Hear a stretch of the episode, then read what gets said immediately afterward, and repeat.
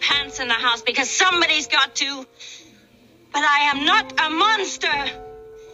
I'm not. You're a spoiled, self-indulgent, willful, dirty-minded, liquor-ridden... It went snap. I'm not going to try to get through to you anymore.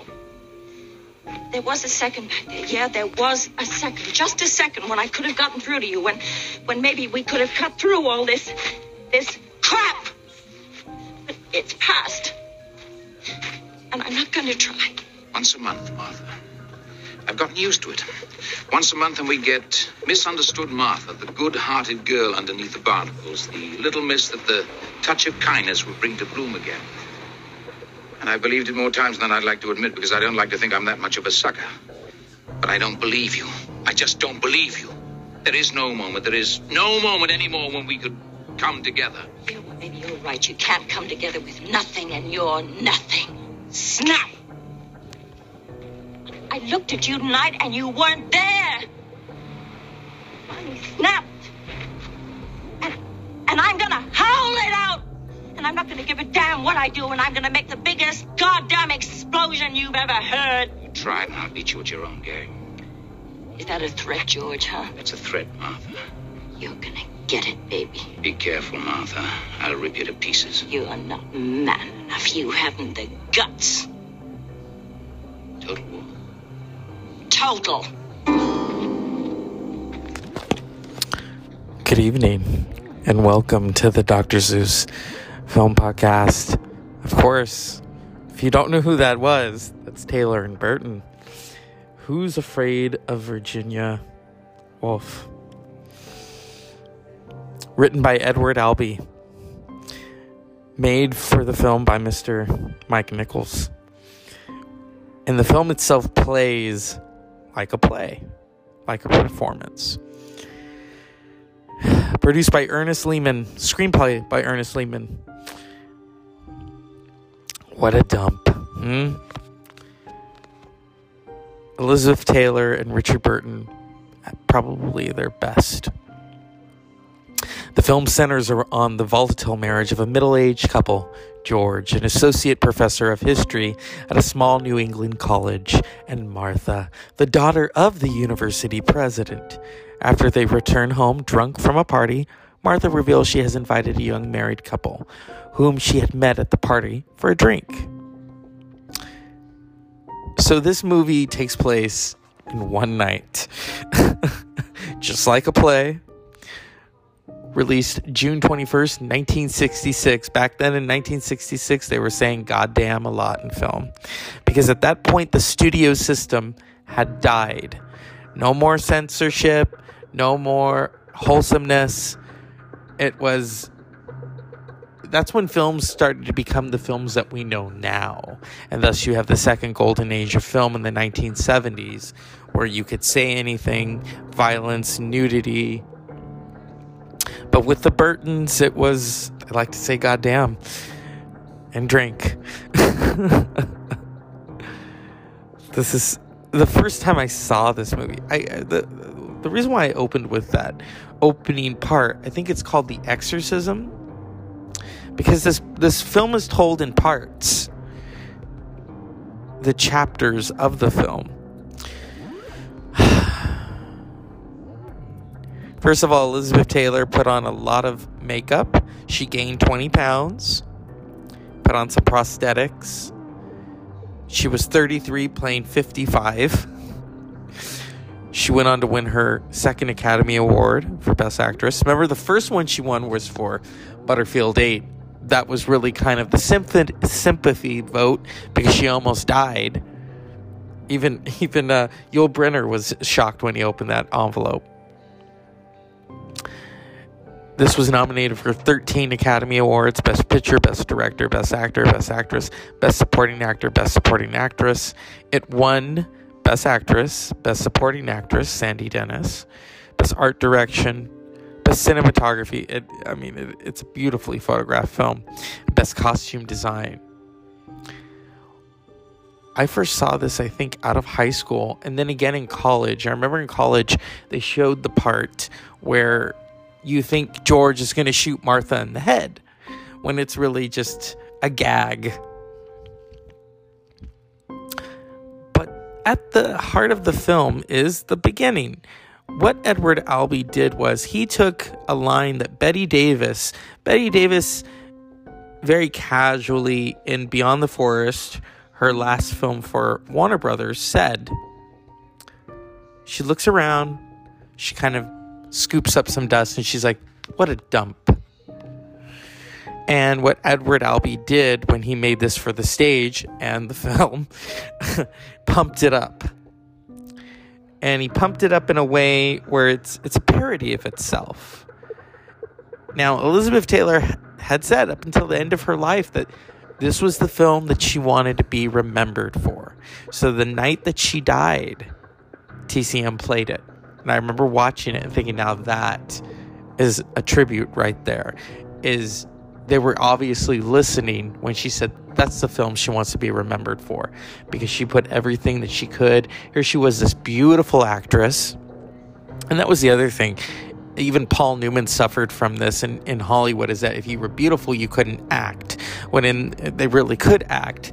And here she is, you know, she's got the, the black hair and the velvet, the violet eyes, and proved herself with Who's Afraid of Virginia Woolf. You know, she hated Butterfield 8. And she talked about that. She said when they were doing the screening room, she wrote in lipstick, piece of shit.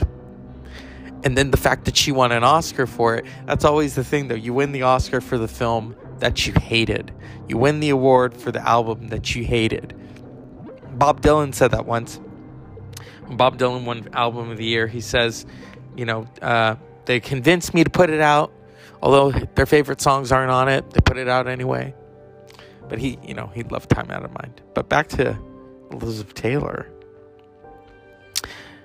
This is such a legendary film, and they're obviously a couple. They have a lot of issues that we don't learn about, and they like to play these games. And that instance at the beginning where she goes snap, they're playing a game. It's it's a form of um, sports. They're sporting, yeah. Although I know some people who watch it kind of cringe because you know, okay, you've got Sandy Dennis and the other, um, what was his name? He died recently. Uh, George uh, George Segal. And today, if someone watches the film and think, "Oh God, they're swingers," God forbid. But no, they were. Yeah, here we go. Hey, what's that from? What a dump. How would I know? Oh, come on. What's it from? You know. Arthur, What's it from, for Christ's sake? what's what from? I just told you. I just did it. What a dump. Huh? What's that from? The faintest idea. Don't know. Some damn Bette Davis picture, some goddamn Warner Brothers epic. Martha, I can't remember all the pictures that came out of Warner Brothers. First of all, the dialogue is everything in Who's Afraid of Virginia Woolf. and they have these moments. All, all of them have these moments. But at the heart of it is Elizabeth Taylor and Richard Burton. That connection that nobody can fake. I mean, the chemistry that they have together in many of their films.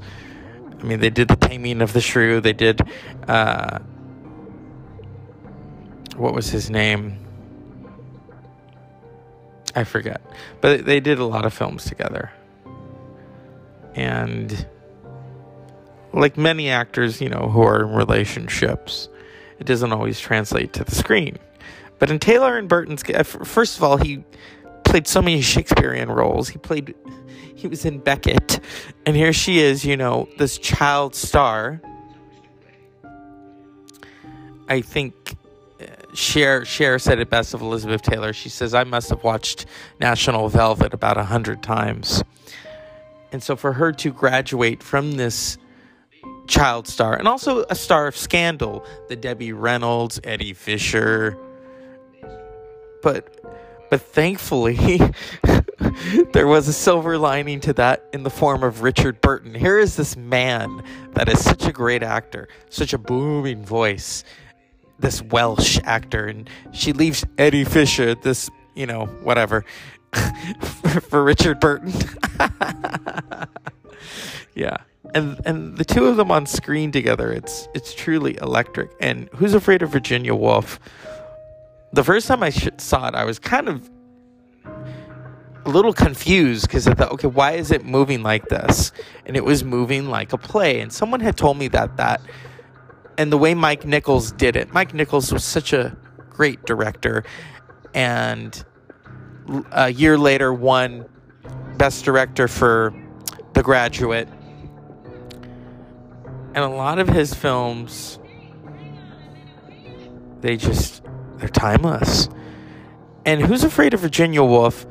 You know there are photographs of it in color but the fact that they did it in black and white and think of the makeup and the prosthetics that elizabeth taylor is wearing and it has kind of a noirish quality to it.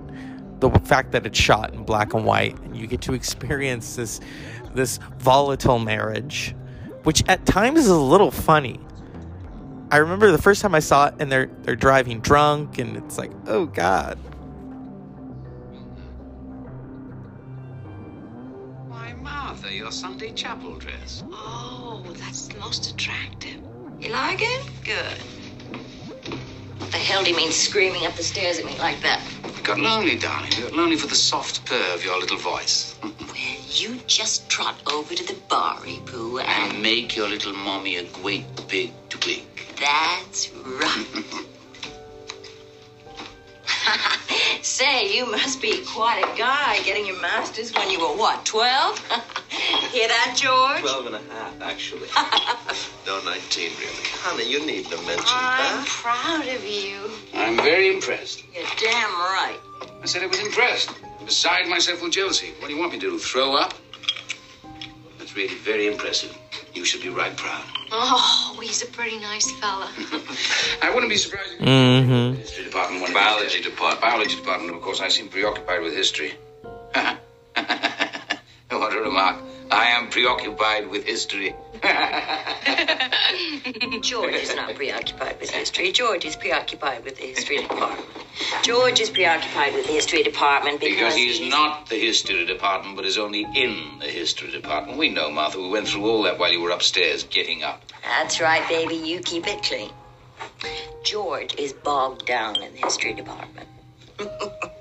So Bogged in the- what they're doing is they're setting up the scene together. How do I say this? It's almost it, it's a game. It's a game that they're playing and they're but they're only doing it for company. At the beginning of the film, they're both tired, they're both drunk, they're both wrecked. They're talking about what a dump.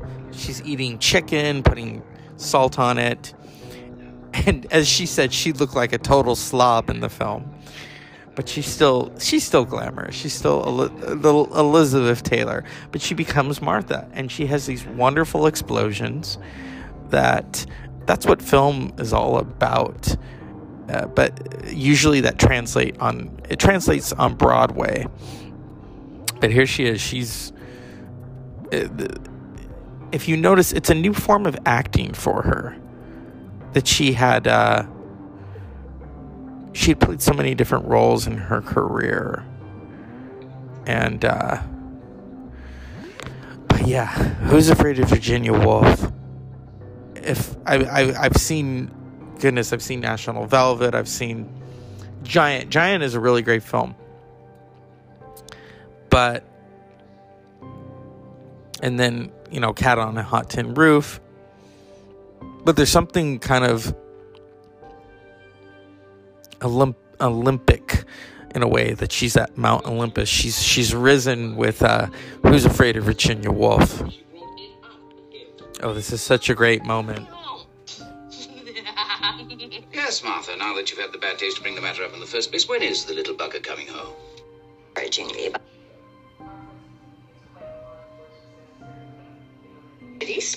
Oh, thank you, Martha. You rose to the occasion good. Real good. Well, real well. Honey, Martha knows. Martha knows better. That's right. I've been to college like everybody else. George, our son does not have blue hair.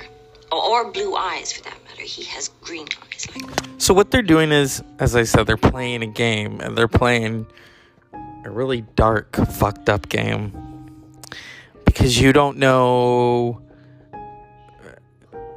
is there any truth within this, and but there's a really great moment that I'm looking for where ah here we go where she just she lets Rich she lets George have it. It it wasn't such a good idea after all. That maybe Georgie boy didn't have the stuff. That maybe he didn't have it in him. Stop it, mother. Like hell I will. You see, George didn't have much push. He wasn't particularly aggressive. In fact, he was sort of a flop. A great, big, fat flop. Stop it, Martha. I hope that was an empty bottle, George. You can't afford to waste good liquor. Not on your salary, not on an associate professor's salary. So here I am, stuck with this flop, this on, bog in the history department. Martha. Who's married to the president's Martha, don't. daughter. Who's expected to All right. be Who's somebody, not Virginia just Woolf? a Virginia nobody. Virginia a, Woolf. a Who's afraid of bookworm. Virginia so Woolf, so goddamn Caroline? complacent that Who's he can't afraid of make Virginia anything Woolf? out of Virginia himself, Woolf, that doesn't have the guts to make anybody Woolf, so cry. Who's afraid of Virginia Woolf? See, they're like children. They're just they're trying to escort the situation out of the way, but she just keeps going. And George Segal and Sandy Dennis, as supporting characters, really hold their own against Taylor and Burton. when she starts, there's practically no stopping. I mean, she'll go right on for hours. Not all the time, regularly, Until time burns. just about.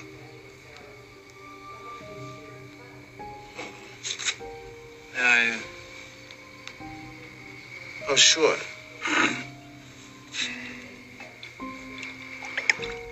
I married her because she was pregnant. oh. But, uh, you said you didn't have any children when I asked you. You said She wasn't really. It was a hysterical pregnancy. She blew up and then uh, she went down. And when she was up, you married her. And then she went down. So even George, George Segal and Sandy Dennis's characters have their own drama.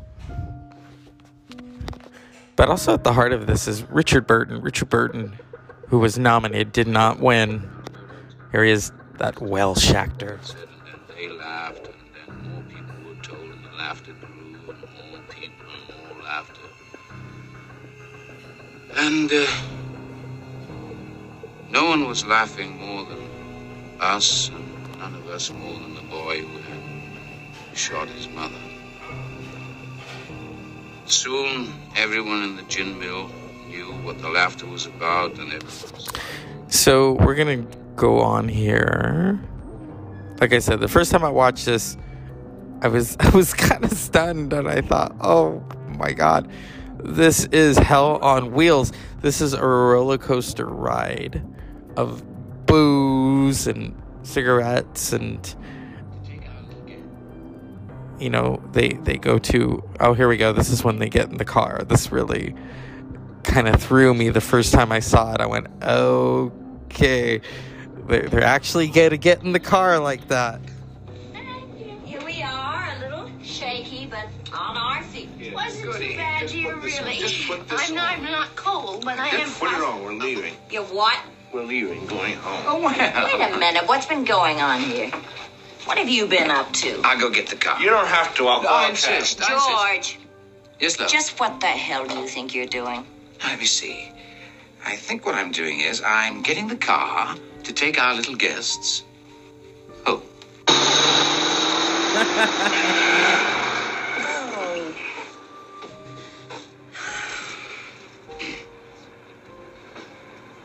Well, aren't you going to apologize? It wasn't my fault. The road should have been straight. Not that for making her throw up. I did not make her throw up. You most certainly did. I did not. Well, who do you think did? Sexy back there? You think he made his own wife sick? Well, you make me sick. That's different. No, now, please. I throw up. I mean, I get sick occasionally all by myself without any reason. Is that a fact? You're Delicate food. I've always done it.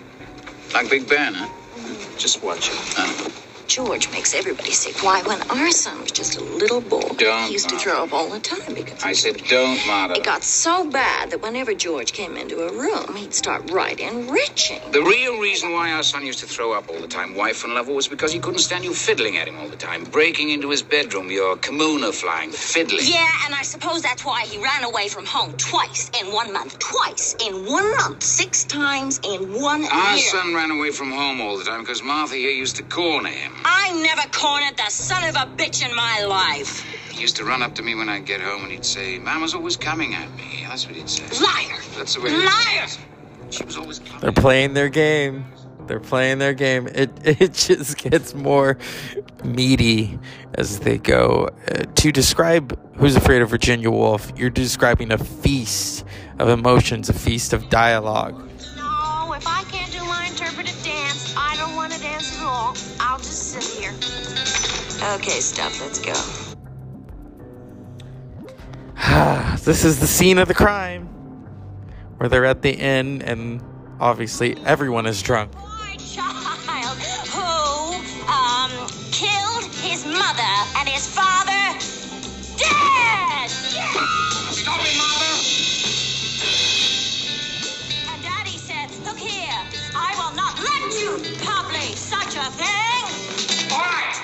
Right, the dancing's over. Violence, violence! Oh. And Daddy said, look here, kid, you don't think for a second I'm gonna let you publish this kind of crap to you.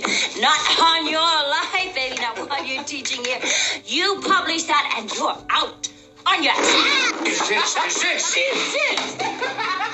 will not be made knock He will not be made mock of. I will not. The game is over. Just imagine a book all about a boy who murders his mother and kills his father and pretends it's all an accident. Hey, hey, wait a minute. Do you, do you want to know the clincher? Do you want to know what Big Brave Georgie said to Daddy? No, no, no, no. Hey, Georgie wait a said, but Daddy. I mean, but sir, this isn't a novel at all. You will not say this. Hell, that's you keep away from me. No, sir, this isn't a novel at all. This is the truth. This really happened to me. It happened. It happened.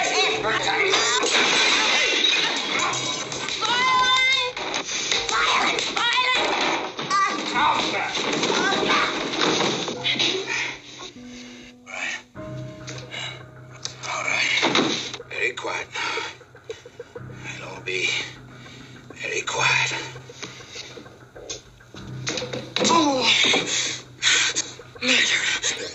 Now I'm not to play the whole film for you because that would that would ruin the surprises that come later in the film.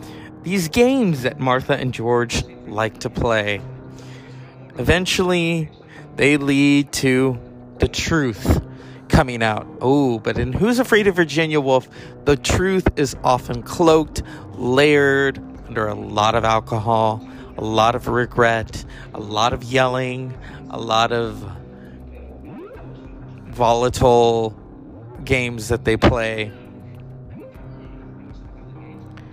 And if I can go over to here, I think the moment that probably is my favorite in Who's Afraid of Virginia Woolf is where they're outside.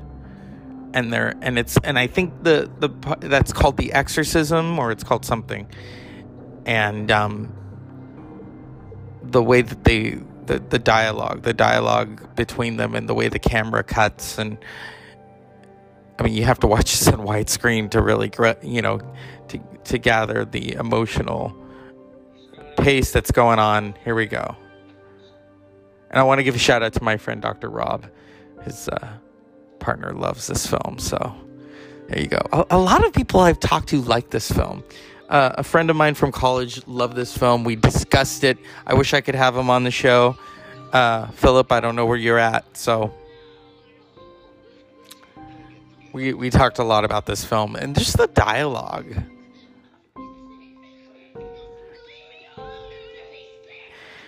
If you look at this film and you look at Mike Nichols later on in his career and what this really did Mike Nichols had a very long and amazing career. He did stage, he did television, he did film. And a lot of his films have these threads woven into them, the characters, and uh, it's along the lines of an ensemble piece done by Sidney Lumet. And but this is this is all Mike Nichols. Sometimes it's improv, sometimes it's it's on the spot but these emotions that are within Who's Afraid of Virginia Woolf, that's the reason why it was nominated for the Lucky 13 Oscars. Richard Burton didn't win. He lost to Paul Scofield for A Man of All Seasons, and Elizabeth Taylor won, and so did Sandy Dennis. This was this was a wild film for its day. Here we go slashing at everything in sight, scarring up half the world if you want to, but let somebody else try it. Oh, no. Miserable. My baby, I did it all for you. I thought you'd like it, sweetheart. It's to your taste, blood carnage and all. I thought you'd sort of get excited, sort of uh, heave and pant and come running at me, your melons bobbling. You have really screwed up, George. Oh, come on. I mean it. You really have. You can sit around with the gin running out of your mouth. You can humiliate me. You can tear me to pieces all night. That's perfectly okay. That's all right. You can stand it. I cannot stand it. You can stand it. You married me for it. That's a desperately sick lie. Don't you know it even yet? Martha. I always gotten tired whipping you. Year after year. Deluded, Martha, deluded. It's not what I wanted. Well, at least you were onto yourself. I didn't know. I'm I didn't onto know. myself. No, no, no. You're sick. Show you who's sick. I'll show you who's sick. I'll show you. All right, Martha. I'll show you. Show you. I'll Stop show it! Stop it!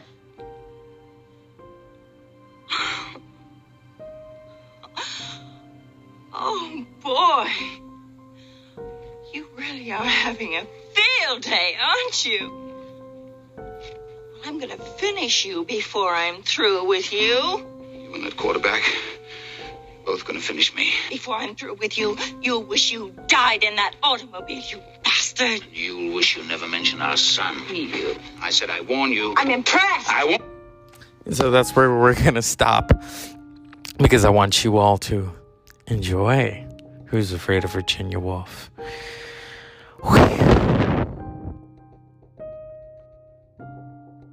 What a film. That cinematography, if you watch it, you'll you'll you'll understand what I mean, how it's lit. At the AFI's 100 Years 100 Films, the 10th anniversary edition it was ranked 67. I would have ranked it a little higher. Ernest Lehman. I mean, really, this was this was amazing. It was released on June 21st, 1966. The film went on to become a financial success, earning a North American rental gross of 14.5 million, which made it the third highest grossing film of 1966. Differences from the play. Let's talk about that. The film adaptation differs from slightly from the play, which is only four characters. The minor characters of the Roadhouse owner, who has only a few lines of dialogue, and his wife, who serves as a tray of drinks and leaves silently, were played by the film's ga- gaffer, Frank Flanagan, and his wife, Agnes. The play is set entirely in Martha and George's house. In the film, one scene takes place at the Roadhouse, one in Martha and George and Martha's yard, and one in their car. Despite these minor de- uh, deviations, however, the film is extremely faithful to the play. The filmmakers used the original play as a screenplay. And aside from toning down some of the profanity slightly, Martha Screw You, which in the 19- 2005 Broadway revival is Fuck You, becomes Goddamn You. Virtually all of the original dialogue remains intact. In the versions released in the UK, Screw You is kept intact. In an interview at the time of the release, Taylor referred to this phrase as pushing the boundaries. Nick is never referred to or addressed by name during the film or the play. Oh my god. Mm. Was shot, the exterior scenes were shot in uh, Smith College, Northampton, Massachusetts. The choice of Elizabeth Taylor at the time regarded as one of the most beautiful women in the world to play the frumpy, 50 ish Martha surprised many, but the actress gained 30 pounds for the role, and her performance, along with those of Richard Burton and Segal and Dennis, was ultimately praised. When Jack, Warner Brothers had Jack Warner approached Albee about buying the film rights for the play, he told Albee that he wanted to cast Bette Davis and James Mason in the roles of Martha and George. In the script, Martha ref, uh, references Davis and quotes her famous What a Dump line from the film Beyond the Forest, released in 1949. Albee was delighted by this cast, believing that May- James Mason seemed absolutely right and to watch Bette Davis do that Bette Davis imitation in the first scene. That would have been so wonderful. However, fearing that the talky character driven story would land with a resounding thud and that audience would grow weary of watching two hours of screaming between a Herodian and Wimp, Nicola, uh, uh, Nichols and Lehman cast stars Elizabeth Taylor and Richard Burton. Albee was surprised by the casting decision, but later stated that Taylor was quite good and Burton was incredible. In the end, though, he still felt that with Ma- Mason and Davis, you would have had less of a flashy and ultimately deeper film. That's where I disagree. Oh, here we go. This is this is uh, wonderful because you know we always love this. As filming began, the Catholic Legion of the Motion Picture Arts, formerly the Catholic Legion of Decency, screw them, issued a preliminary, per, preliminary report that if they had heard was true, they might have to issue Virginia Woolf with the once dreaded condemned rating, although they promised to wait to see the film. The Motion Picture Association of America followed with an even stronger statement warning the studio without promising to wait for a screening, but it was thinking of leaving the Broadway play's language intact. They could forget about getting a seal of approval. Most of the film's exteriors, okay, where we talked about that, blah, blah, blah. in fact, I know that Elaine Stritch was in the Broadway play, and she said something really funny about it. And so that's Who's Afraid of Virginia Woolf directed by Mike Nichols, Elizabeth Taylor, Richard Burton, George Segal, Sandy Dennis. What a dump. Good night.